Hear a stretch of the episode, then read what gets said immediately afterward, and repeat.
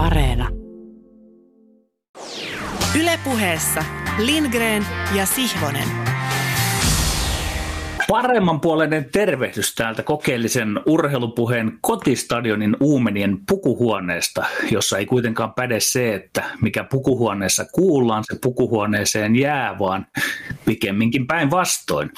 Kuulutamme tämän kaikkien halukkaiden korviin niin, että tietomme ja ymmärryksemme, jota yritämme parhaan kykymme jälkeen urheilua kuvailevin sanoin termeinen käsitteen muodosta on altistettu kriittisillekin arvioinnille.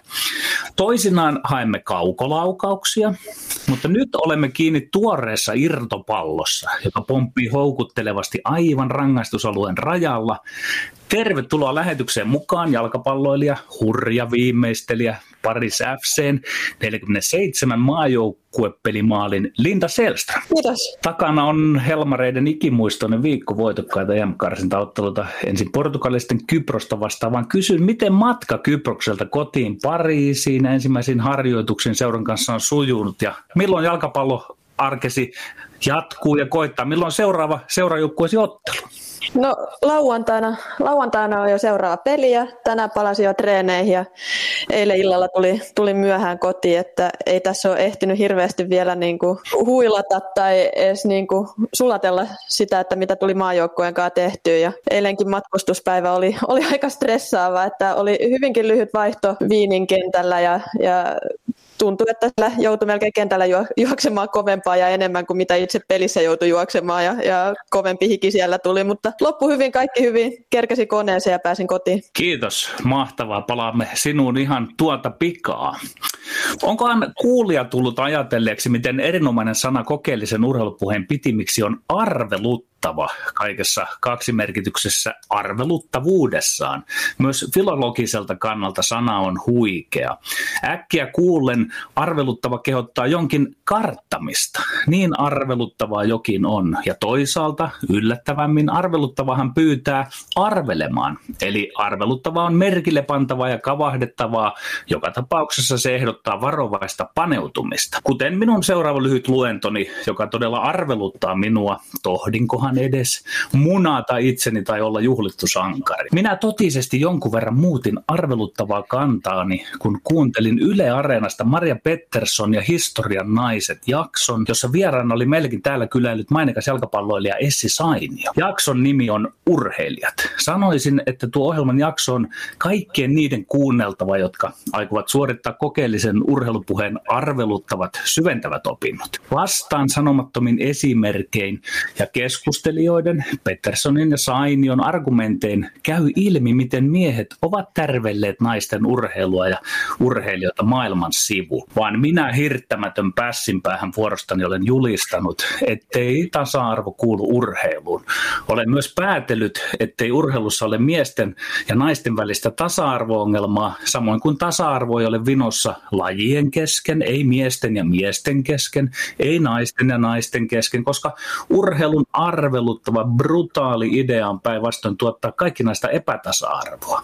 Minä Jänis Housu olen arvellut jopa niin, että naiset ovat usein liian fiksuja alkaakseen kököttää arveluttavalla tavalla sohvalla päivittäin, tuntikaupalla urheilua tuijottaen ja elämän aikaansa katsomoissa tuhlaten, sillä ilman valtavia naisten katsojamassoja naisten urheilu ei aja koskaan ylös miesten urheilun arveluttavaa etumatkaa. Arvatenkin saan vain karvaat kiitokset, kun olen julistanut, mikä minä muuten olen julistamaan, että käykää naiset edelleen mieluummin teatterissa ja näyttelyssä, lukekaa kaunokirjallisuutta ja lenkkeilkää ja pelatkaa oman kuntonne pitimiksi. Antaa miesten vatsan kasvaa siinä sohvalla. Kyse on siis omasta luutuneesta urheilukäsityksestäni, joka ei pidä urheilua yleensä kovinkaan korkeassa kurssissa, vaan samana siunattuna päivänä. Kun kuuntelin ja otin nuhteita Petterssonilta ja Sainilta, Helmarit löi viime hetken maalillaan Portugalin. Ja sitä seuraavana seuraavana päivänä Hesarin kompositio eli juttujen järjestys oli visusti. ensin aukeama Helmareista, sitten aukeama Ihmisoikeusliiton urheilukampanjasta, Nina Moitahedista ja tuosta kollegastani sänkykamarikatseesta Tommi Helsinkiläisestä. Ja vasta sen jälkeen sivu urostelevasta Henrik Detmanista ja Susijengistä. Siinä voimistui lemposoikoon takapakkia minulle taas luulen. Ajatukseni siitä, että urheilussa ketään tai mitään ei pidä työntää narulla, vaan ensin pallo yläkulmaan, EM-kisapaikka, ja johan muuttuu suhtautuminen median, sponsoreiden ja kannattajien silmissä arveluttaa vielä lopuksi huomauttaa, että urheilu on sillä tavalla erikoista siviiliin verrattuna ehkä vääristynyttä toimintaa, että siinä työpaikoilla on hölmösti naisten ja miesten osastot ikään kuin eri huoneissa. Ei työskennellä yhdessä, vaan rinnakkain. Toisin kuin tässä matkuessa, jossa me olemme Lindgren ja Sihvonen. Kyllä vain. Tällä kertaa taas etäyhteyksin Helsinki, Hämeenlinna, Pariisi. Tai itse asiassa ensimmäistä kertaa Helsinki, Hämeenlinna, Pariisi yhteydellä. Ja, ja itse asiassa pakko tähän alkuun todeta, että tehdä, tehdä semmoinen pieni tilastotarkistus vielä Linda Selströmin kanssa. Eikö ole niin, että Kyprosta vastaan tuli tehtyä 48. maajoukkueen maali. Eli numero meni alussa. Joo, numero meni alussa Petterille hieman sivuun, mutta, mutta hyvin lähelle kuitenkin. Pakko sanoa, että on aivan erityisen suuri ilo saada linjoille Linda Selström viikko sen jälkeen, kun sama pelaaja tarjoili suomalaisille futisfaneille yhden sykähdyttävimmistä maajoukkueen maaleista tämän maan ja tämän lajin historiassa. Itse asiassa hauskaa, Petteri, että nostit esiin Maria Petterssonin mainion ohjelman ja nimenomaan Essi Sainion, joka meilläkin on vieraana käynyt ja joka käsittääkseni on ollut myöskin hotellihuone kämppiksenä aika monta kertaa Linda Selströmin kanssa sekä myöskin samoissa arvokisoissakin pelannut samassa joukkueessa ja nyt taas jälleen, jälleen kerran Helmareissa viime, viime aikoina myös. Me ollaan siis toista viikkoa putkeen futiksen äärellä, mutta tällä kertaa aika eri kulmasta kuin viime viikon lähetyksessä erotuomarin Mohamed Al-Emaran kanssa. Katse siirtyy nyt futisnurmien lainvalvojista maalintekijöihin. Linda Selströmiin hyökkääjän sielumaisemaan pelaajana, joka pyrkii ratkaisemaan pelejä, joka pyrkii tekemään maaleja, jota rikotaan ja jonka puolustukset yrittää saada kuriin Al-Emaran ja kaltaistensa valvomien sääntöjen puitteissa. Ja me suunnataan myöskin katse futisammattilaisen arkeen ja elämään. Vantaalta lähtöisin oleva vuosikymmenen Ruotsissa asunut Linda Selström vaihtoi 2018 monesti Ruotsin rumimmaksi kaupungiksi kutsutun Skånen Hesleholmin monien maailman kauneimpana kaupunkina pitämään Pariisiin, missä on viime vuodet harjoittanut ammattiaan ja elänyt. Ja Alla Emaran kanssa keskustelu sivusi viime viikolla ohimennen Sauli Väisäsen kommenttia lehtijutusta parin vuoden takaa, ja se piti oikein kaivaa esiin. Hän lausui siinä näin. Mulla on työsopimus johonkin seuraan, jossa niillä on omistajuus muhun. Toinen yhtiö voi ostaa oikeudet muuhun ja voidaan neuvotella musta, jossa seurat ja hinnat sovitaan ja siirto tapahtuu. Mut ostettiin Ruotsiin ja Italiaan. Onhan se vähän raaka systeemi. Tätä pelaajan osaa tai tätä puolta pelaajan elämästä ei aina tuu ajatelleeksi, kun urheilua seuraa. Mulle itselleni se palasi myöskin mieleen, kun luin tässä äskettäin NBA-tähti Golden State Warriorsin Draymond Greenin kommentteja pelaajista sekä heidät omistavista seuroista ja sitä epäsuhdasta, mikä, mikä pelaajasiirtojen välillä vallitsee. Miten suhtaudutaan pelaajiin, miten suhtaudutaan seuroihin. Äh, Draymond Green oli joukkueensa kanssa pelannut Cleveland Cavaliersia vastaan, joka ilmoitti ennen matsia, että heidän pelaajansa Andre Drummondia ollaan treidaamassa, ollaan kauppaamassa toiseen seuraan ja Andre Drummond ei siksi pelaa. Hän ei pelannut, hän istui siviilit päällä vaihtopenkin päässä ja kannusti sieltä kohteliaasti omiaan kuultuaan seuralta, että lähtö on edessä. Ja Draymond Greenin mielestä oli irvokasta, että julkisesti pelaajan kauppatavaraksi julistama seura ei oikeastaan saa tästä minkäänlaista kritiikkiä, kun taas pelaajat, kuten vaikkapa liigan supertähtiin kuuluva James Harden on lainausmerkeissä kastroitu, tämä oli siis Greenin oma sananvalinta, kun nämä ovat ilmoittaneet halukkuudesta vaihtaa seuraa toiseen. Draymond Green jatkoi, pelaajana olet maailman kauhein ihminen, jos haluat vaihtaa uuteen tilanteeseen, mutta seura voi ilmoittaa treidaavansa pelaajan, jonka on pysyttävä kunnossa ja ammattimaisena, ammattimaisena, ja jos ei näin tee, niin koko ura on vaakalaudalla. Hän muistutti myös Lakersissa viime kaudella mestaruuden voittaneesta Anthony Davisista, joka sai New Orleansilta aiemmalta seuraltaan 50 000 dollarin sakot, koska oli vaatinut julkisesti seuralta tai seuran vaihtoa vuonna 2019. Ja tästä pääsemme myöskin päivän vieraaseemme Linda Selströmin, joka Yle Urheilujutussa joulukuussa 2018 totesi näin. Mä täytän 30 vuotta ja mitä mä olen tällä elämälläni tehnyt? Olen täällä Ruotsissa potkinut jalkapalloa 10 vuotta. Voisiko olla jotain muutakin? Ehkä se tuli siitä, että nyt lähden Ranskaan kokeilemaan jotain muuta. Juttu jatkuu. Vitschön urheilutoimenjohtaja otti Selströmin siirron raskaasti. Seura ei halunnut estää tähtensä urakehitystä, mutta urheilupomo Erika Nilsson kommentoi menetystä paskamaisen kovaksi. En tiedä, onko tästä kaikesta mitään opetusta johdettavissa, mutta vaikka esimerkiksi juuri NBA-pelaajien kohdalla usein puhutaan, sitten tietysti puhutaan miehistä, jotka tienaavat miljoonia, eh, niin silti hekään eivät ole ensisijaisesti mitään kauppatavaraa. He ovat ihmisiä. Sama koskee kaikkien lajien parissa työskenteleviä ihmisiä. Jalkapallon Englannin valioliigan kärkipaikalta viime viikkoina romahtanut puolustava mestari Liverpool on joutunut viime aikoina kovan kritiikin kohteeksi, mutta sitten selvisi äskettäin, että lukuisten loukkaantumisten lisäksi valmentaja Jürgen Klopp on myöskin surrut äitinsä kuolemaa. Äitinsä, jonka hautajaisiin ei pystynyt osallistumaan koronan aiheuttamien matkustus rajoitusten takia. Että kenties me voisimme muistaa tämänkin. Ehkä valmentajan suru äitinsä kuolemasta ja siitä, että ei pääse äitinsä hautajaisiin, voi vaikuttaa myös hänen työhönsä. Pelaajat, valmentajat, tuomarit ovat kaikki ihmisiä ja sitä ei haittaa muistutella itselleen. Mekin olemme väitteleviä ihmisiä. Ja tällä viikolla on luvassa muutamia aiheita, kuten vaikkapa D. Henrik, aiemmin jo mainitun Henrik Detmanin käytöstä, valioliigan polvistumisia sekä Oberstdorfin latuolosuhteita. Mitäs Petteri Sihvonen Hämeenlinnassa tuntuu? Onko väittelyvaihde sopivassa kohdassa? Kyllä, kun sinua tuossa kuuntelin, niin tässä pääsi hyvään semmoisen niin fiilinkin. Ihmisiä mekin olemme. Kyllä näin ollaan, näin ollaan. Lähdetään liikkeelle. Otetaan ensimmäinen väittelykysymys, joka kuuluu seuraavanlaisesti. Susijengin päävalmentaja Henrik Detmanin vähäsanaista käytöstä Sveitsistä otetun EM-karsintavoiton jälkeisessä lehdistötilaisuudessa on ihmetelty. Oliko Detmanin käytös median edessä epäasiallista, kyllä vai ei? Ei, se ei missään nimessä ollut epäasiallista. Se oli enemmänkin turhaa kiukuttelua, mutta se oli tehty niin vähäsanaisin elein, ettei se millään muotoa luiskahtanut epäasialliseksi. Detman ei jotenkin tajua, ettei tuollaista jäsenten välistä sisäpiirikilkuttelua kannata viljellä, koska esimerkiksi minä en tiennyt yhtään, mistä on kyse. Saatiin, että suuri yleisö olisi tiennyt. Jotenkin siitä vaivoin pystyi päätellä, että suomalainen urheilumedia on mörkö ja kohdellut korista, eli herkkähipiästä Detmania, eli korista väärin, fissin. Mutta sillä tavalla Detman on kokenut kehäkettu, että hän puolella sanalla mennyt epäasiallisuuksiin. Ja siis siten se oli Detmanilta asia asiaa asiallista, eli tavallaan kuuluu joukkuepallopelien tapoihin, että kansainväliset merkkikoutsit käyvät tuollaista lapsellista jäsenten välistä julkisuudessa tulevaisuudessa. Detman kiukuttelee ikään kuin kansakoulun pohjalta. Hän esittää holistista, humaania, intellektuaalia johtajaa ja aina jää välillä kiinni siitä, mutta ei se epäasiallista ollut. Kyllä, Detmanin käytös oli outoa ja epäasiallista ja sitä on aivan aiheesta kummasteltu myös suomalaisessa mediassa. Urheilutoimittajista esimerkiksi Saamolehden Lauri Lehtinen kommentoi Detmanin töksäyttelyä tiedotustilaisuudessa näin. Henrik Detmanilta sitten tämmöinen pressisuorite taas, vaikka alla oli iso voitto. En, mä en tiedä siis oikeasti, että tietääkö kukaan, miksi Detman on käyttäytynyt niin kuin on jo useamman kerran näissä lehdistötilaisuudessa. Luultavasti hänen, tämä syy hänen kiukkuunsa on joko kansainvälistä lajiliittoa kohtaan kohdistuvat tunteet, maajoukkuepelien arvostuksen avainpelaajien puuttuminen, tai sitten esimerkiksi se, että Detmanin mielestä ei nykyisessä pandemiatilanteessa pitäisi edes pelata. Mutta oli syy mikä tahansa, sen ei pitäisi purkautua tällaisina naurettavina kahden sanan vastauksina vastauksena kansainvälisen lehdistötilaisuuden mediavastaavaa tai toimittajia kohtaan, jotka tekevät työtään. Mä arvostan Henrik Detmania hänen vaikutustaan suomalaiseen pallopelivalmennukseen valtavasti, mutta suoraan sanottuna en ollenkaan tajua, mikä häntä risoo ja miksi se purkautuu näin.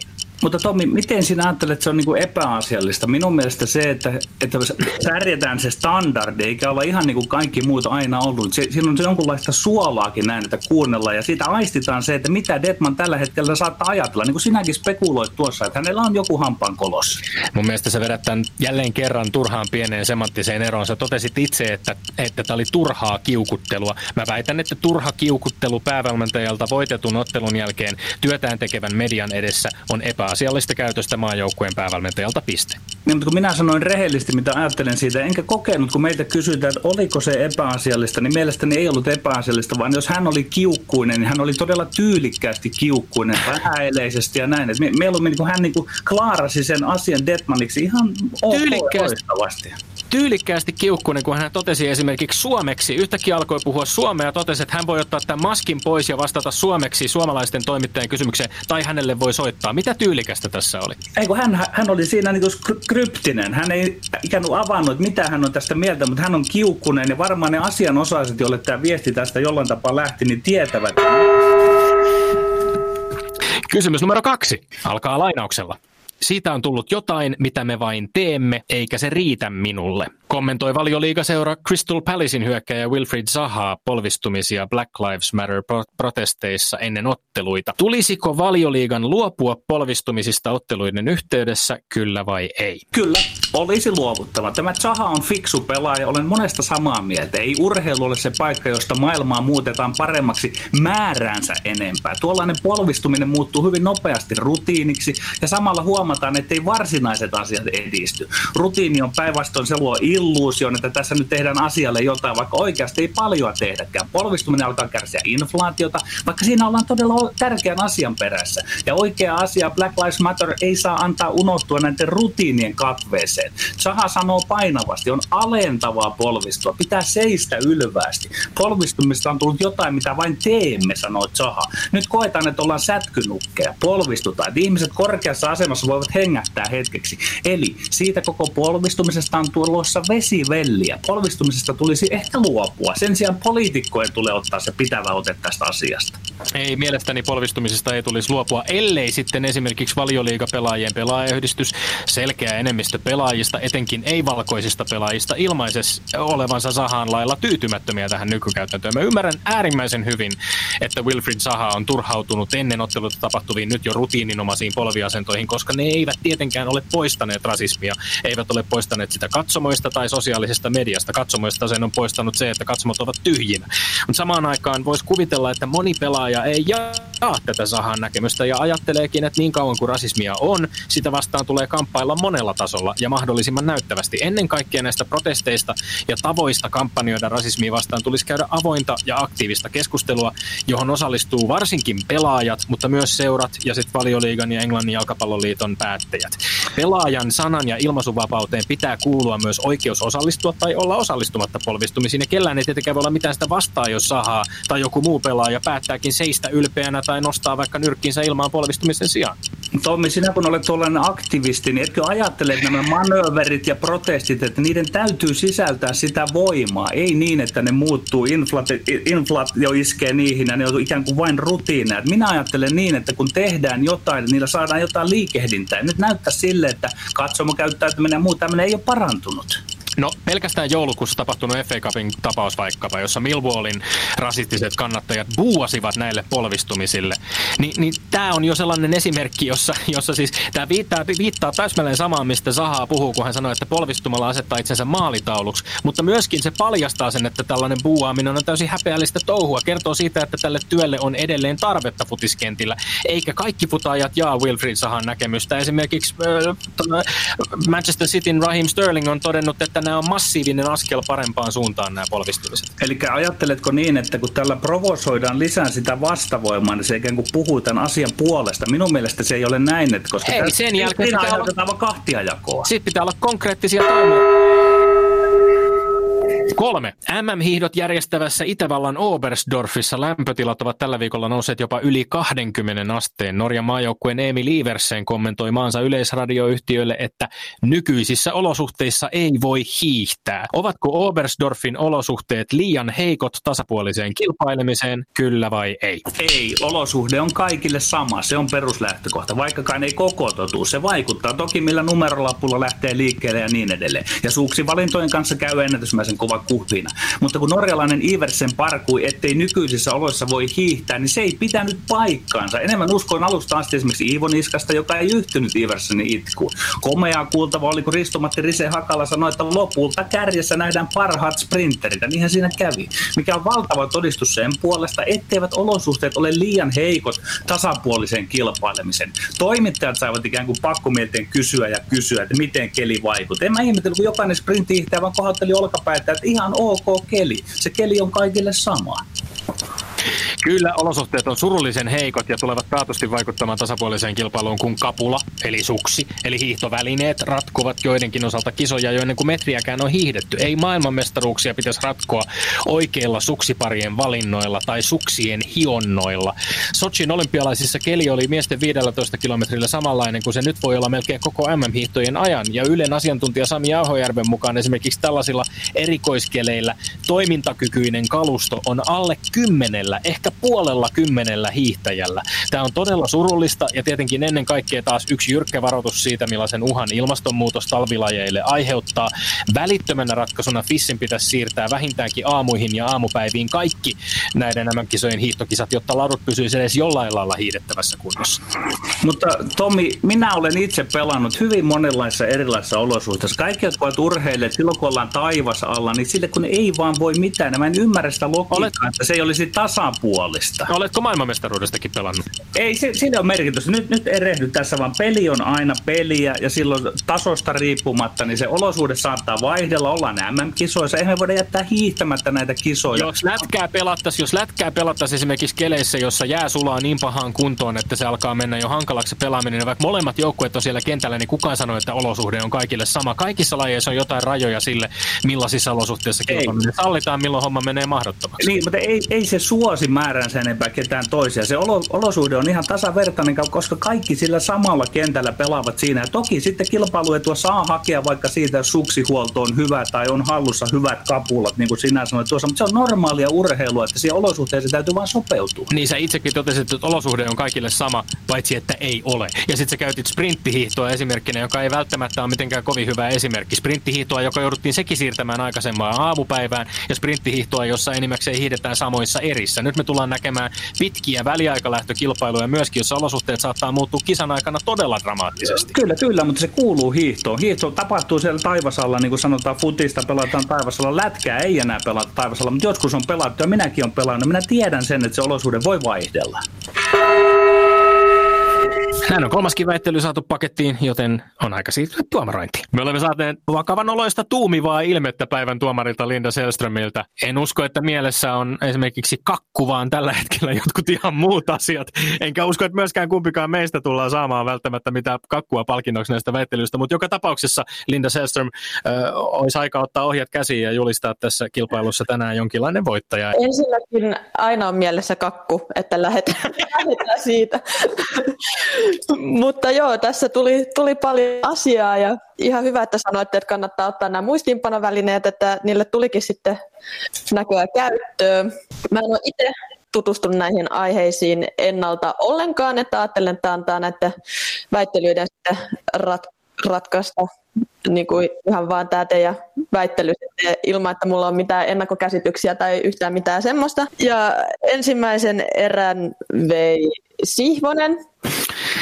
Tässä väiteli siis ensimmäisessä erässä väiteltiin Detmanin, Henrik Detmanin käytöksestä, käytöksestä Susiengin lehdistötilaisuudessa. Jääkö siinä mieleen jotain erityisiä argumentteja, jotka Petterillä oli, oli tota, vakuuttavia? Tässä kohdassa mä toivon, että mä olisin itse nähnyt sen lehdistötilaisuuden, että mä vähän tietäisin, niin kuin, että miten siellä ollaan käyttäydytty ja näin, mutta, mutta aikaisemmin oli puhetta siitä, että, että valmentajatkin on ihmisiä ja varmaan heilläkin on sitten niin kuin oikeus tuntea jotain ja jos hän nyt vaan on semmoinen ihminen, joka on niin kuin lyhytsanainen, niin musta on ehkä kohtuutonta sitten vaatia, että hänen pitää olla tietynlainen sitten median edessä. Kyllä, kyllä.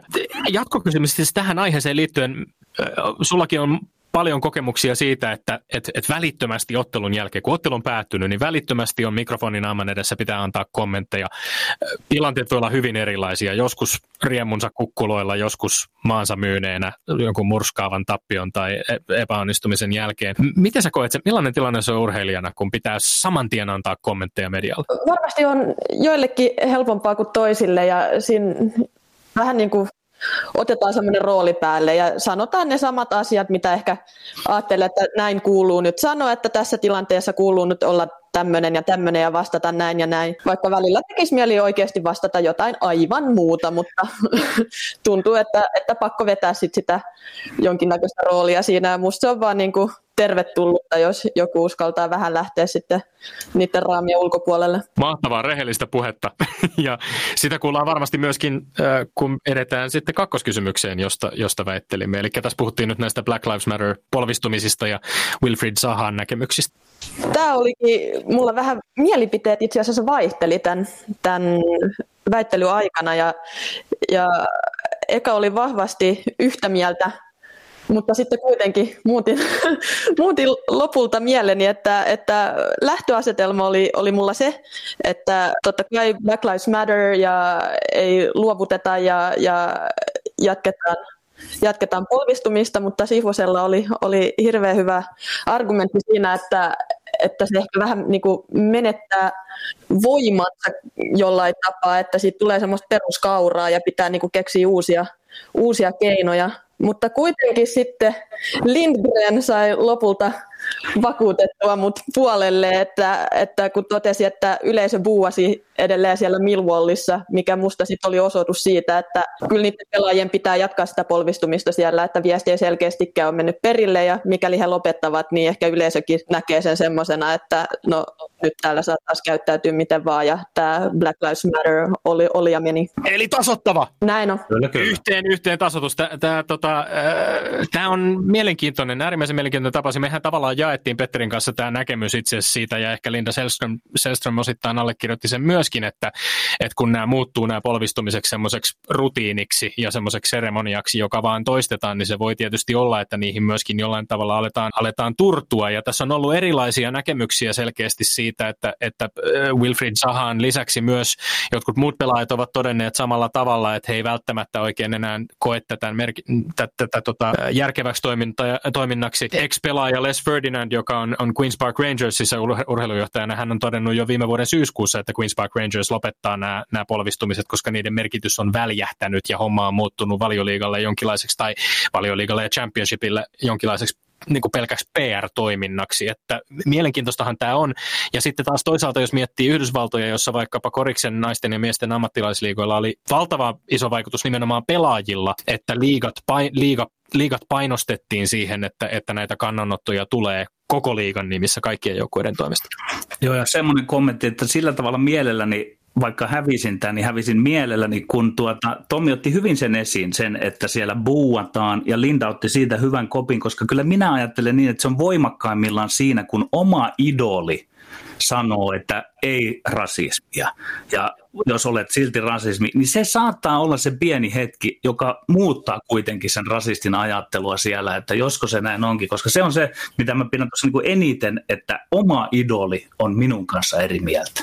Viime viikolla tuli mainittua myöskin näitä konkreettisia toimia, joita, joita esimerkiksi Englannin jalkapalloliiton ja, ja äh, valioliigan puolelta on kohdistunut somejätteihin, nimenomaan Twitteriin ja Facebookiin, että tätä, tätä rasistista puhetta pitäisi sosiaalisessa mediassa alkaa moderoida ja siitä pitäisi langettaa kunnon rangaistuksia. Sama koskee varmasti myöskin sitten katsomotoimintaa ja, ja jos tällaisia tapauksia jatkossakin tulee, niin, niin kunnon porttikieltoja vaan ja, ja sillä varmaan kyllä myöskin tästä ongelmasta lopulta ehkä jossain vaiheessa päästään toivon mukaan eroon. Tuo, tuosta olen vähän eri mieltä, mutta ei aleta väitellä siitä. se, se, se, se sivuun painaminen ja hiljentäminen, niin, mutta mennään eteenpäin. Ei aleta vääntää sitä. Meillä ei. on vielä yksi, yksi ratkaiseva aihe jäljellä. On. Lumihommia. Nämä oli nämä hiihtohommat tähän loppuun ja mulla tämä ratkesi sitten siihen, että olin sitten samaa mieltä siitä, että varusteiden ei pidä antaa ratkaista kisoja, joten Lindgren vei nyt. Oi! Helpotuksen huokaus.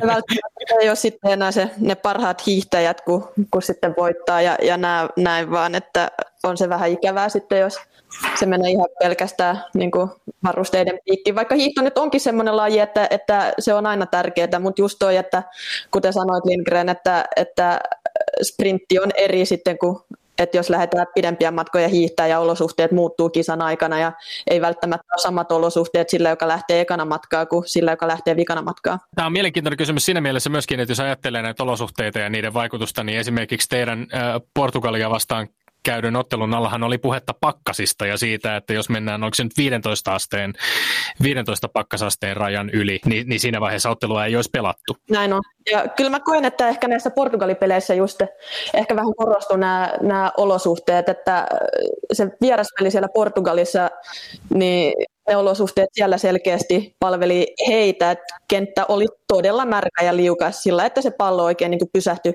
lätäköihin ja, ja he olivat ketteriä ja, ja näin, ja meidän oli ehkä vaikea vielä liukkailla keleillä sitten ehkä pysyä niin perässä. Ja nyt nämä pakkaset tuntui, että nämä oli ehkä selkeästi sitten meille suotuisammat, että en tiedä, mä olin odottanut Portugalilta kyllä kovempaa peliä ja kovempaa vastusta, että en tiedä, oliko sitten jähmettynyt kylmyyden takia sinne kentälle ja tempo noin matalana vai mikä juttu, mutta jos se kylmyydestä, niin, niin kyllä se sitten oli meidän etu. Mahtavaa. Jatketaan tästä matsista ihan hetken kuluttua, mutta sitä ennen Petteri, onko, eikö ole niin, että nyt ollaan kavennettu jo kärki, ke, keula siis yhteen? Oliko nyt 15-14 tilanne tämän, tämän väittelytuloksen jälkeen? Voi olla 15-14 minulle, mutta joka tapauksessa siitä olen pitänyt lukua, että johdan yhdellä ja se, se on minulle hyvin tärkeä asia. Mulla on sellainen mielikuva, että se oli 15-13 ennen tämän päivän väittelyä. Mutta mahtavaa. Kiitos tuomarille tämän päivän ansiokkaasta tuomaroinnista. Lindgren ja Sihvonen. Linda Selström, Korson palloseuran Kopse ja Tikkurin, Tikkurilan palloseuran Tips kasvatti kymmenen vuotta Ruotsissa. Seurat siellä Djurgården CF, Linköpings FC, Vittsjö GIK, nykyinen seura pari FC Ranskan liigassa. 106 maaottelua, 48 maalia. Ensimmäinen näistä maaleista tuli Skotlantia vastaan syyskuussa 2007 ja viimeisin tällä viikolla Kyprosottelussa tiistaina EM-karsintojen päätteeksi. Ja kerrottakoon tässä vaiheessa, ehkä saatamme palata tähän vielä myöskin, että Linda Selström on nuorempana harrastanut vakavasti seiväshyppyä, voittanut 15-vuotiaiden sarjassa SM-kultaa, ollut Kalevan kisoissa 11 sijalla 2005 Seipään ennätys 353 on vuodelta 2005. Mennäänpä seiväshypystä kuitenkin sitten sinne Töölön jalkapallostadionille ja noin viikon päähän. Viikko sitten perjantaina kotiottelussa Pakkassäässä Töölön futistadionilla Portugalia vastaan pelikellossa oli aikaa omien äh, muistikuvieni mukaan 92-47. Lisäaikaa oli annettu kolme minuuttia, kun Suomi sai sivurajaheiton hyökkäyspäässä Portugalin epäonnistuneen purkupallon jälkeen. Tuija Hyyrynen heittää pallon Amada Rantaselle, joka yrittää pelata palloa keskemmälle Emmi Alaselle, mutta menee vähän liian kovana Portugalin pelaajalle, joka yrittää kovan purun sijaan syöttää, mutta terävästi esiin nouseva Evelina Summanen katkaisee syötön. Samaan aikaan sinä, Linda Selström, olet liikkunut ensin Hyyrysen heittäessä vähän sinne kulmalipun suuntaan, mistä liikut sitten alaspäin Portugalin rangaistusalueen kulmalle. Sä näet Summasen katkaisevan tämän syötön. Linda Selström, kerro omin sanoin, mitä sen jälkeen tapahtui? Alla tuli vähän sillä, että olisi ollut tilaa lähteä hakemaan vetoa vasurilla, mutta mun vasurilla ei kannata ehkä hirveästi lähteä veteleen, joten päätin, että käännänpä tästä oikealle ja, ja kokeilenpa sillä. Ja sinnehän se... Oliko se tota, jonkunlainen patenttisuoritus sinulta nimittäin se, että oikealla haltuun, sitten vasemmalla takaisin pikkuinen siirto omalle oikealle ja sieltä sitten takaa yläkulmaan. Oletko te nyt ennen tätä? Tämän no, No jos otetaan tuosta no, toi kääntyminen pois, niin tein itse asiassa edellisessä pelissä tällä Ranskassa lähes identtisen maalin, että ihan samalta kohilta ja samanlainen tuommoinen pallo, mutta ehkä vähän enemmän vielä takanurkkaa. Se, se, se näköjään tuli sitten selkärangasta. Niin, kääntyminen oli se tietysti, mikä teki siitä koko, koko maalista vielä suurempaa futis taidetta. Tästä tulee niin paljon mieleen erilaisia ajatuksia. Tässä viime viikolla sattumoisin itse asiassa mainittiin Pallo ja Pullo podcast, jossa Mohamed Al-Emara oli ollut vieraana. Linna Selström olet myöskin ollut viime vuoden lopulla vieraana Pallo, Pullo podcastissa ja suosittelen lämpimästi sitä. Siinä oli hauska se äh, vierailu tapahtui silloin tämän Skotlantiottelun jälkeen ja Amanda Rantasen lisäajalla tekemän naamamaalin jälkeen ja kuvasit silloin niitä tuntemuksia, että, että oli vaan niin tajuttoman siistiä, että mä en, mä en muista ikinä, että olisi ollut tolla sellainen fiilis jonkun ottelun jälkeen. Muistatko nyt? no, kyllä tämä ehkä menee siihen samaan kategoriaan, tämä, tämä fiilis ja tämä peli. Et, en tiedä, on kyllä ollut ihan huikeat päätökset tähän karsintaan ja urheilu on, on niin kuin parhaimmillaan silloin, kun se herättää tunteita ja, ja draamaa ja sitä me ollaan Helmareiden kanssa nyt tarjoltu. Niin pallo meni maaliin, kun kellossa oli siis 92 minuuttia 56 sekuntia. Mä katsoin tar- tarkalleen sen sekuntilukeman. Eli jos tuomari olisi viheltänyt pilliin orjallisesti lisäajan täyttyessä, niin se oli siis tapahtunut neljä sekuntia myöhemmin. Mietin vielä myöskin sitä, että miten paljon noissa viime sekuntien tapahtumissa, kun tämä sivurajaheitto tuli, miten paljon siinä oli sellaista suunniteltua liikettä, ajatusta siitä, miten tämä hyökkäyspään sivurajaheitto pelataan, miten yritetään luoda maalipaikkaa, vai onko tuossa kohtaa peliä tällaisessa tilanteessa kyse lähinnä siitä, että pelaajat enemmän tai vähemmän improvisoi ja, ja, ja tota, ihan viime sekunteilla mennään. Tiesitkö sinä, että mennään ihan viime sekunteilla? En mä itse itse tiennyt, että tuossa on ihan noin vähän aikaa jäljellä, että kyllä mä tiesin, että se peli on, on ihan lopussa ja, ja olin tuntenut jo niin kuin monta minuuttia sillä, että antakaa mulle se pallo, että, että mulla on semmoinen fiilis, että mä voin tämän vielä ratkaista, että kun saisi edes yhden tilanteen vielä, että mä, mä haluan vielä kerran kokeilla, että oli epäonnistunut puskusta siinä vähän aikaisemmin ja oli silti semmoinen tunne niin kuin itseluottamus, että, että, että kyllä se pallo voi vielä mennä sinne. Ja todella hyvä katko siinä Eve Summaselta ja se meni sitten. Linda Seström, sinulla on perspektiiviä. Te olette nyt tietyllä lailla, niin kuin voisiko sanoa, breikkaamassa voi lajina maajoukkoina, niin pelaatteko te tällä hetkellä, kun sinulla on se perspektiivi, parasta jalkapalloa, ne mitä tässä niin kuin sinun aikana on pelattu? Joo, tai mun on vaikea sillä kun silloin kun pelas kaikki nämä Anne Mäkiset ja Laura Kalmarit ja kaikki nämä, että niin verrata siihen, että mä oon itse ollut niin kamalan nuori, enkä itse ehkä ymmärtänyt jalkapallostakaan niin paljon, että osaisin niin sanoa. Olisi jännä niin nähdä niitä pelejä nyt, että miten sitten arvioisi niitä tällä hetkellä, että jos pystyisi katsoa niitä pelejä verrattuna nyt nykyhelmareihin, mutta en tiedä, me, meillä on tosi yhtenäinen joukkue ihan niin kuin oli silloinkin, että, että yhteistä on se, se joukkuehenki ja se fiilis siellä joukkueen sisällä ja näin, niin, niin se on niin kuin ihan samanlaista kuin mitä oli silloin esim. 2009 kotikisoissa ja, ja ihan tosi upeata, että päästään nyt tällä porukallakin sitten kokea vielä arvokisat. Mutta vielä näihin karsintoihin ja näihin loppuratkaisuihin, niitä on tullut mainittua tässä nyt, ja sä mainitsit myöskin tämän, tämän tota, Portugalin kotiottelun näissä samoissa karsinnoissa marraskuussa 2019. Silloin 1-1 tasotus lisäajalla, Linda Selström Reidellä kulmapotkusta, yksi piste nolla, nollan pisteen sijaan. Sitten tullaan joulukuuhun 2020 Skotlanti-Suomi 1-0 voittomaali lisäajalla Amanda Rantanen, tämä kuuluisa naamamaali läpiajosta kolme pinnaa yhden pinnan sijaan. Ja sitten tämä Suomi-Portugali viimeinen, äh, toiseksi viimeinen ottelu karsinnoissa, jossa 1-0 voittomaali sinun oikealla jalalla 16 rajalta boksin kulmasta kolme pistettä yhden pinnan sijaan. Jos kuvittelee, jos vähän jossittelee, jos kuvittelee, että kaikki näistä kolmesta maalista olisi jäänyt tekemättä, niin Suomessa, Suomella olisi ollut karsinnoissa viisi pinnaa vähemmän, Portugalilla neljä pinnaa enemmän. Äh, suorakisapaikka ainakin olisi jäänyt silloin ottamatta. Olisi kiinnostavaa kuulla sun avaavan vähän sitä, että mitkä oli ne syyt, että tämä joukkue ei vaan väsynyt. Minkä takia te onnistuitte niin tehokkaasti käyttämään nämä ratkaisupaikat otteluiden viime sekunneilla? No mulla viime vuosina kiinnitetty tosi paljon mm, huomioon just siihen, että pelaajien fyysisen kuntoon ja se, että jalkapallo on, on juoksulaji ja että siellä pitää jaksaa sitten se 96 minuuttia ja mä uskon, että, että toi vähän nyt näytti sitä, että tämä työ on, on tuottanut tulosta ja, ja ei olla niin ja myöskin se, että, että just se niin kuin tsemppifiilis ja tietynlainen semmoinen, että ei anneta periksi niin kuin sekuntiakaan missään vaiheessa. Sitten kun itse näkee, että ympärillä olevat pelaajat painaa ihan täysiä koko ajan, niin siitä saa itsekin semmoista boostia ja varmaan annetaan toisillemmekin sitä energiaa ja vaikka olisi ihan kuollut ja loppu jo, mutta pakko vielä jaksaa ne, ottaa ne metrit tai pakko vielä jaksaa mennä tuohon katkoon ja näin. Ja, ja mä uskon, että se on antanut myös niin kuin itseluottamusta se, että,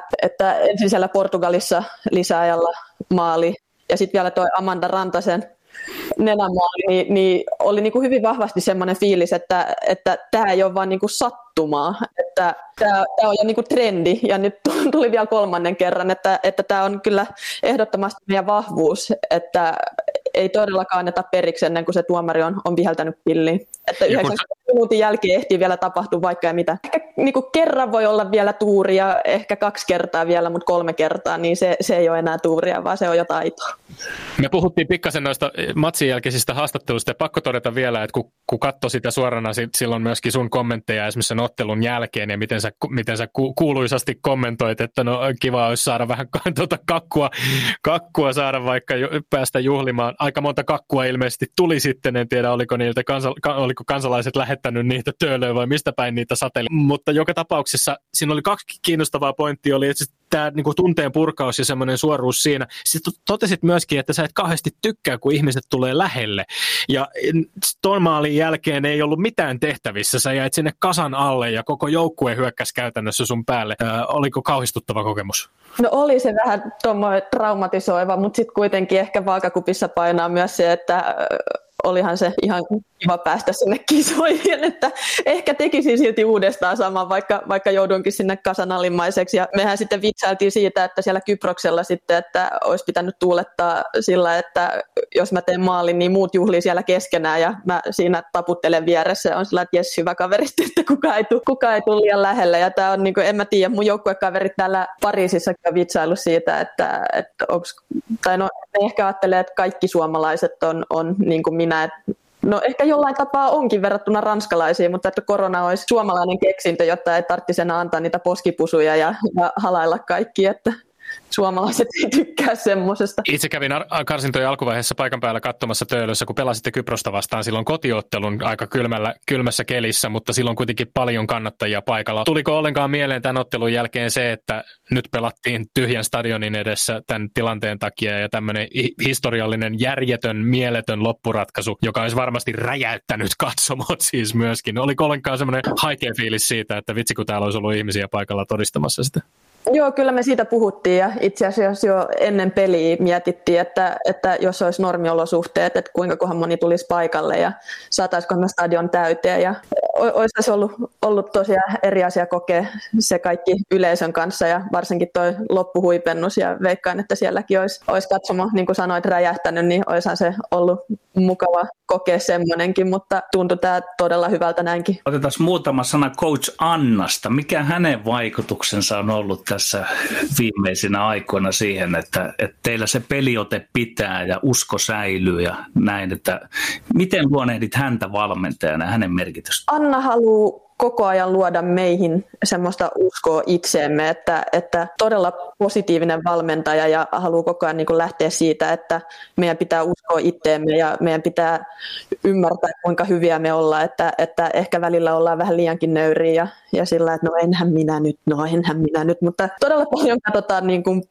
klippejä onnistumisista ja niin kuin lähdetään niiden kautta hakemaan sitä hyvää fiilistä. Ja myöskin sitten se, että Anna on ehkä itsekin semmoinen vähän hahmo tai persoonan, mikä sitten ehkä luo meille muillekin semmoista tunnetta, että täällä on, on ok olla ihan semmoinen kuin itse on, että kaiken, kaiken maailman persoonille on, on tilaa meidän jengissä. Tekee meille semmoinen asia tässä nostaa esiin, että mikä merkitys sillä on, että fakta on kuitenkin, että aika usein tytöillä ja naisilla on miesvalmentajia, niin onko tässä nyt joku taika siinä, että on laadukas valmentaja? Onko sukupuolella merkitystä? En mä itse koe, että se on se sukupuoli, kun siellä valmentaa, vaan että, että se on valmentaja ja se sen tieto ja osaaminen, niin mä en usko, että se on niinku kytköksissä sukupuoleen millään tapaa, että en tiedä. Toisaalta ehkä, jos on ollut pit... mutta mä uskon enemmän, että, niinku, että jos olet ollut naisurheilussa pidempään ja ollut tekemisissä naisurheilijoiden kanssa pidempään, niin siitä on totta kai etua enemmän siitä kuin, että kumpaa sukupuolta sä itse edustat. Että jos on joku naisvalmentaja, joka on pelkästään valmentanut miehiä ja sitten tulee naisjoukkueeseen eka kertaa, niin en tiedä, että kuin hyvä semmoinen olisi verrattuna vaikka miesvalmentajaa, joka olisi koko ikänsä valmentaja ja ollut tekemisissä naisurheilijoiden kanssa. Että lähinnä mä ajattelen, että se, se on niinku se, mikä ratkaisee, eikä, eikä sen valmentajan oma sukupuoli. Mutta entäs rakenteellisena asiana, että et, et ei olisi lasikattoa naisvalmentajille saada olla jopa ehkä tulevaisuudessa miesten joukkueiden valmentaja, niin näetkö rakenteellisesti tämän hyvänä juttuna? Ehdottomasti, että, että lisää naisvalmentajia tarvitaan ja, ja toivon, että asenteetkin muuttuu ja rakenteet muuttuu, että ei niin kampitettaisi naisia heti alkuun, että on myös niitä mahdollisuuksia, että saisi näyttää osaamista ja sitten päästä niille paikoille, jotka ansaitseekin. Palataan vielä hetkeksi tähän EM-lopputurnaukseen, johon coach Anna eli Anna Sinjöl nyt onnistui teidät viemään. Edellisen kerran Suomi on pelannut EM-lopputurnauksessa 2013 ja nyt sitten 2022 vuoteen siirretyt kisat, eli yhdeksän vuotta myöhemmin jälleen kerran siellä ja sulle toinen EM-lopputurnaus sun uran aikana. Tämän, tämän lopputurnauksen selvinneet joukkueet ovat järjestäjämaa Englanti, puolustava mestari Hollanti, Itävalta, Belgia, Tanska, Suomi, Ranska, Saksa, Islanti, Norja, Espanja, Ruotsi, Italia. Jatkokarsinnan kautta tähän 13 maan joukkoon tulee vielä kolme lisää, eli yhteensä 16 maata. Miltä kuulostaa Linda Selströmiä vielä jatkoksi. Onko tuossa joukossa jotain sellaisia maita, joita aivan erityisesti esimerkiksi toivoisit Suomen pelaavan lohko, lohkovaiheessa? Mulla on lähinnä se, että mä en haluaisi pelaa Espanjaa vastaan. Että meillä on ollut vähän vaikeaa niitä vastaan noissa edellisissä karsinnoissa, että parit edelliset karsinnat ollaan jouduttu niiden kanssa samaan lohkoon ja ne on ollut meille vaikea vastusta ja ihan tarpeeksi on pelannut niitä vastaan, niin toivon, että kuka tahansa paitsi Espanja tulisi vastaan. Sä totesit viime kesänä Daniel Lulinin TV-haastattelussa Ylellä, että, että, että haaveilet pääsystä EM-kisoihin, ja nyt tulee sitaatti sinulta, jotta saa vielä kokea mestaruuden. Sä siis uskot, että Suomella on mahdollisuudet voittaa näissä kisoissa mikä tahansa jengi ja kenties jopa ottaa vaikka Suomen mest- äh, anteeksi, Euroopan mestaruus. Mä en, ole, mä en ole ikinä vielä voittanut mitään, niin musta olisi kiva, että se ensimmäinen niin kuin Fudiksesta tuleva voitto olisi sitten vähän tommonen isompi. pitkään puhuttiin siitä, että, että onko Suomen naisten maajoukkue pikkasen ehkä niin kuin tippunut siitä kelkasta oltuaan hyvin vahvasti 2000-luvun alkupuolella kuitenkin mukana Euroopassa ihan kärkimaiden joukossa tasaväkisesti taistelemassa. Ja nyt, nyt ehkä semmoinen uusi tuleminen tietysti, joka linkittyy samaan aikaan siihen, että, että miesten maajoukkue ensimmäisen kerran onnistui myöskin pääsemään ää, EM-lopputurnaukseen ja on, on kova, tuntuu olevan tämmöinen kokonaisvaltainen kova futispuumi. Ää, näissä karsinoissa teet kymmenen maalia jaetulla toisella sijalla karsintojen maalipörssissä. Siellä on muun muassa Barcelona edustavat Jennifer Hermoso ja Norjan Caroline Graham Hansen. Taakse jäi yhdeksällä maalilla muun muassa muuan Arsenalia edustava Vivian Miedemaa, joka, joka oli Graham Hansenin kanssa kymmenen ehdokkaan joukossa, kun viime vuonna valittiin FIFA vuoden pelaajaa. Nämä on ihan siis naisten jalkapallon supertähtiä ja nyt on edessä EM-lopputurnaus Englannissa koko maailman huomio. Sun toinen lopputurnaus sun urallas ensimmäinen 13 vuoteen. Pelataan aika erilaisessa maailmassa, jos miettii naisten futiksen arvostusta ja huomiota miten kovat halut on tässä turnauksessa päästä? Sä oot vähän ehtoa puolella urallasi, mutta kuitenkin päästä vielä näyttämään, että millainen pelaaja ja maalintekijä Linda Selström on. Totta kai hyökkäjänä haluan aina tehdä maaleja ja, ja enhän mä nyt sinne halua epäonnistumaankaan mennä, että, että kyllä mä haluan pärjätä siellä henkilökohtaisesti ja etenkin niin kuin joukkueen kanssa. Toivon, että, että pystyn olemaan tärkeä tärkeä osa sitä joukkuetta ja, ja että mennään siellä pitkälle, mutta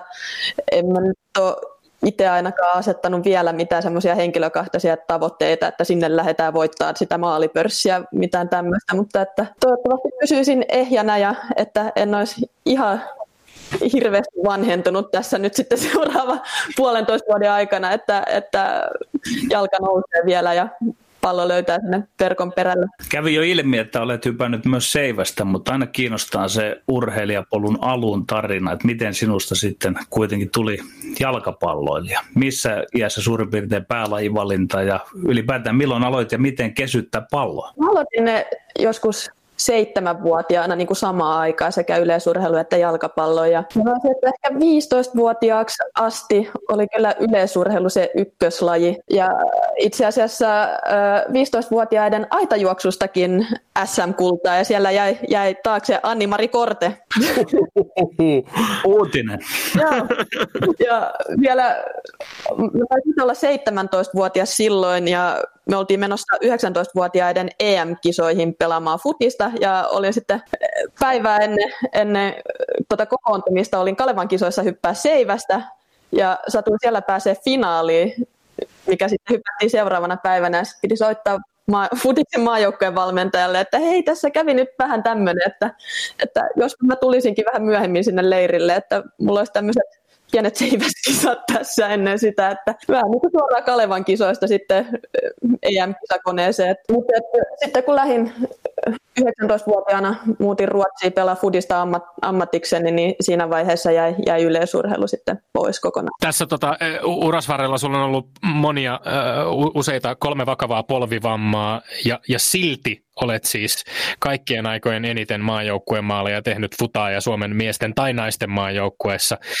Maalimäärä 48 on tullut mainittua jo ja, ja kaksi ensimmäistä näistä vammoista oli oikeassa polvessa, kolmas oli vasemmassa polvessa. Ne linkittyy ilmeisesti aika paljon myöskin sit sellaiseen jonkinlaiseen eksistentiaaliseen kriisiin ja ehkä myöskin sitten semmoiseen pohdintaan siitä, että onko futis oikeasti sitten se sinua varten se, se oikea laji. Oot, oot todennut muun muassa, että sen kolmannen loukkaantumisen jälkeen tuntui vähän siltä, että kroppa ei kestä jalkapalloa. Mutta sitten tällainen lause myöskin, että jos jalkapallo viedään, ei jää oikein mitään jäljelle. Kerro vähän t- näistä tuntemuksista, minkälaisiin, miten syviin vesiin nämä loukkaantumiset sua uran aikana on vienyt?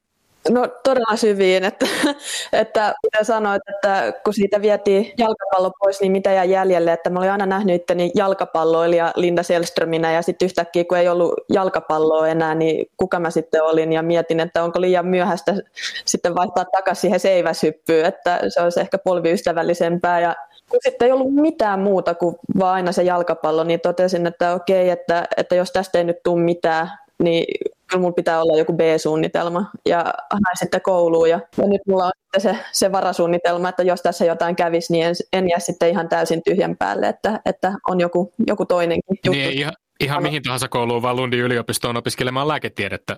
Sitten joskus musta tulee ehkä sitten maajoukkueen lääkäri, niin se on ihan hauska. Minä haluan esittää histori- oman historian ehkä romanttisimman urheilukysymyksen. Millaista on pelata jalkapalloa Pariisissa? Ja kun näin kysyn, se sisältää toki enemmän kuin jalkapallon. Ja täsmennän, että millaista on jalkapalloelämäsi Pariisissa? Ja koronarajoitusten eläminen täällä, niin eipä siellä Pariisin keskustassa on tultu käytyä varmaan puoleen vuoteen. että, että täällä on ulkona liikkumiskielto tällä hetkellä kuuden jälkeen illalla. Kaikki kaupat menee kiinni, ravintolat on kiinni. Syön nukun, käyn treeneissä. Et se on niinku lähinnä pelkästään sitä ollut viimeiset puoli vuotta tämä elämä täällä. No minä kaivelen vielä, että entäs se ihan alku? Oliko siinä jotain erityistä sieltä pikkukylästä Ruotsista sitten ja yhtäkkiä olla Pariisissa siellä kaduilla, siellä pelata futista? Joo, no sehän oli ihan ihanaa, että mä rakastuin saman tien tuohon kaupunkiin ja on Pariisi kyllä niin kaunis ja, ja ihana kaupunki ja mäkin olin ollut täällä pari kuukautta ja näin, ja kaverit kun soitteli, ne kyseli koko ajan, että Linda, että sä kuulostat jotenkin niin hirveän iloiselta koko ajan, että oot, oot sä Linda rakastunut? Ja niin kuin monet kyseli, että Linda, ootko sä rakastunut? Mä olisin, että joo, tähän kaupunkiin, että tämä on niin ihana paikka. Senjoen rannalla kävely, kävelylenkkeihin aivan varmasti. No puhutaan hetki myöskin Ranskan liigasta, Ranskan liigan tasosta, siitä sarjasta, jossa pelaat. Siellä on lajia hallitseva peräti viisi kertaa putkeen naisten mestariliiga voittanut Olympique Lyonnais, eli Lyon. nyt sen kanssa aika tasaväkisesti kamppaileva PSG, jotka, jotka tällä hetkelläkin dominoi tätä sarjaa. Sun edustama pari FC on äh, sarjan keskikastissa – tällä hetkellä seitsemäntenä muutaman pisteen maajoukkuetoveri Adelina Engmanin edustamaa Montpellieria perässä. Millainen sarja tämä Division N Feminin on? Miten se vertautuu esimerkiksi omasta mielestäsi näihin tähän Ruotsin Damasvenskan, joka sekin kuuluu ihan, ihan maailman ehdottomiin huippusarjoihin? Tämä Ranskan liiga tämä niin menee koko ajan eteenpäin ja ottanut niin kuin tosi isoja harppauksia vaan niin kuin muutamassa vuodessa, että mitä nämä mun joukkuekaveritkin on sanonut, että vielä, vielä kolme-neljä vuotta sitten oli niin, kuin niin iso ero niiden kärkijoukkueiden ja, ja, ja niiden heikompien joukkueiden välillä oli niin iso, että se riitti, että meni vain sinne kentälle ja tiesi, että tästä tulee joku 10-0 tästä pelistä, mutta nyt ei ole todellakaan enää, enää yhtäkään helppoa peliä. Että mut yllätti vähän se, kun mä tulin tänne just se, että, että ne heikommatkin joukkueet oli sen verran kovia. Et kyllähän mä nyt tiesin, että, että Lyon ja PSG on, on todella kovia joukkoja, mutta ajattelin, että, että se taso olisi heikompi siellä pohjalla, mutta ei ole ollut. Että me, meidän joukkojen ongelma on just ollut se, että on tullut paljon pistemenetyksiä niitä ennakkoa heikompia vastaan. Tässä on lajin kehityksestä, lajin kehityksestä puhuttu ja Yle Urheilun sivuilla todetaan esimerkiksi, että palloliitto kuittasi marraskuussa 2019 miesten EM-kisapaikasta palkintorahoja Euroopan jalkapalloliitto UEFalta 9,25 miljoonaa euroa, josta summasta naiset saivat noin 300 000 euroa.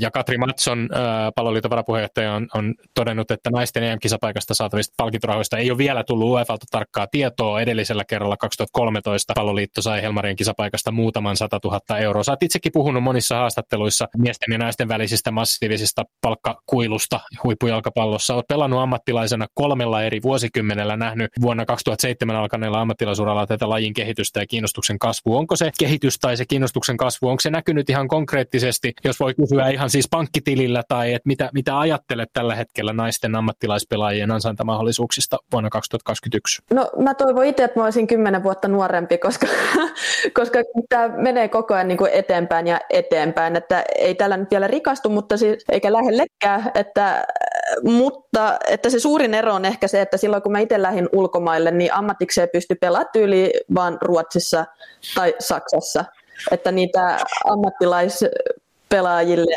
tarjottavia soppareita oli niin kuin hyvin pieni määrä, mutta tänä päivänä on, on niin kuin vielä Espanjan liiga, Italian liiga, Englannin liiga, nyt Ranskan liigakin.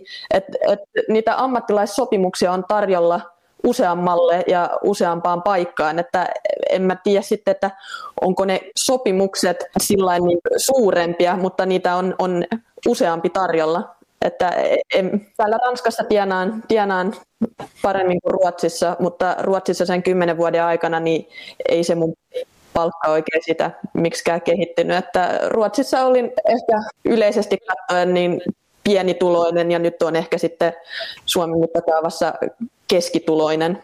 Että ei todellakaan naisjalkapalloilijat edelleenkään mitenkään niin kuin rikastu tai näin, mutta toimeen tulen. No miten ajattelet, että mikä se voisi olla se tärkein palanen mekanismi siinä, että nämä palkkatasa-arvot alkaisi tulla vähän kuntoon miehet versus naiset, että kun tuossa alkujonossani sanoin, että yksi varma tie sille on tämä menestys, mutta että, että voisiko olla jotain semmoisia niin aputekijöitä liitot, valtiot, minkä tahojen pitäisi tavallaan niin kuin jeesata siitä sivusta, että se lähtisi ikään kuin paremmin se pallo vyörymään ja pyörimään? No mä näen just, että se, se lähtee sieltä niin kuin ylempää. FIFA, UEFA, Musta palloliitto on tehnyt nyt kyllä jo oma osuutensa ja näin, mutta se, että sinä päivänä kun FIFA oikeasti päättää, että nyt pitää tehdä jotain tasa-arvoa eteen ja nyt pitää panostaa vähän enemmän naisjalkapalloon, niin silloin mä uskon, että alkaa oikeasti tapahtumaan. Ja moni niin kuin eurooppalainen iso seura on jo tehnyt sen päätöksen, että hei, että he haluavat myös naisjoukkueen ja, ja siihen pitää panostaa ja, ja paljon on tapahtunut ja tämäkin niin kuin varmastikin laittaa painetta sinne FIFAn ja UEFan suuntaan, että jos se on näiden isojen jalkapalloseurojen agendalla panostaa naisjalkapalloon, niin ehkä meidänkin sitten pitäisi, että tämä on, on tärkeä juttu. Ja arvokisat on selkeästikin niin kuin osoittanut, että sitä kiinnostusta on, että kun sitä, sitä tarjotaan yleisölle, sitä naisjalkapalloa, niin kyllä se sitten kiinnostaa, kun se tehdään niin kuin hyvin ja oikein. Että sekin, miten Yle hoiti noin edelliset naisten MM-kisat, kaikki niin kuin studiot ja kaikki, ja tämä, niin se, sehän osoitti ihan selkeästi sen, että kun, kun ne lähetykset ja kaikki tehdään hyvin, niin silloin se, se kiinnostaa ja että ihmiset on avoimia sillä. Suomen naisten maajoukkueen kokoonpanossakin on nyt pelaajia, jotka pelaavat eri puolilla Eurooppaa, Ranskassa, Italiassa, Englannissa, Ruotsissa, Yhdysvalloissa Natalia Kuikka, joka äskettäin siirtyi sinne. Tässä on puolitoista vuotta suunnilleen aikaa kisoihin. Onko teillä oma WhatsApp-ryhmä ja miten Tiuhaan siellä tulee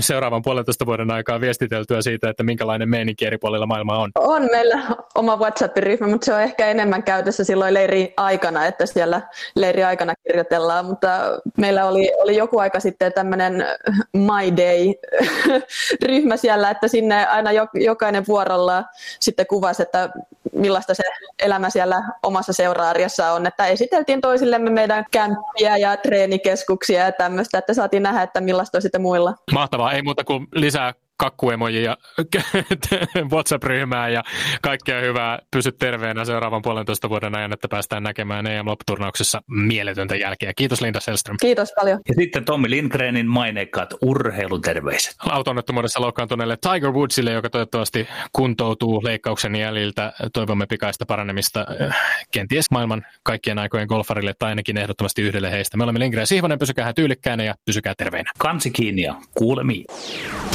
Ylepuheessa Lindgren ja Sihvonen.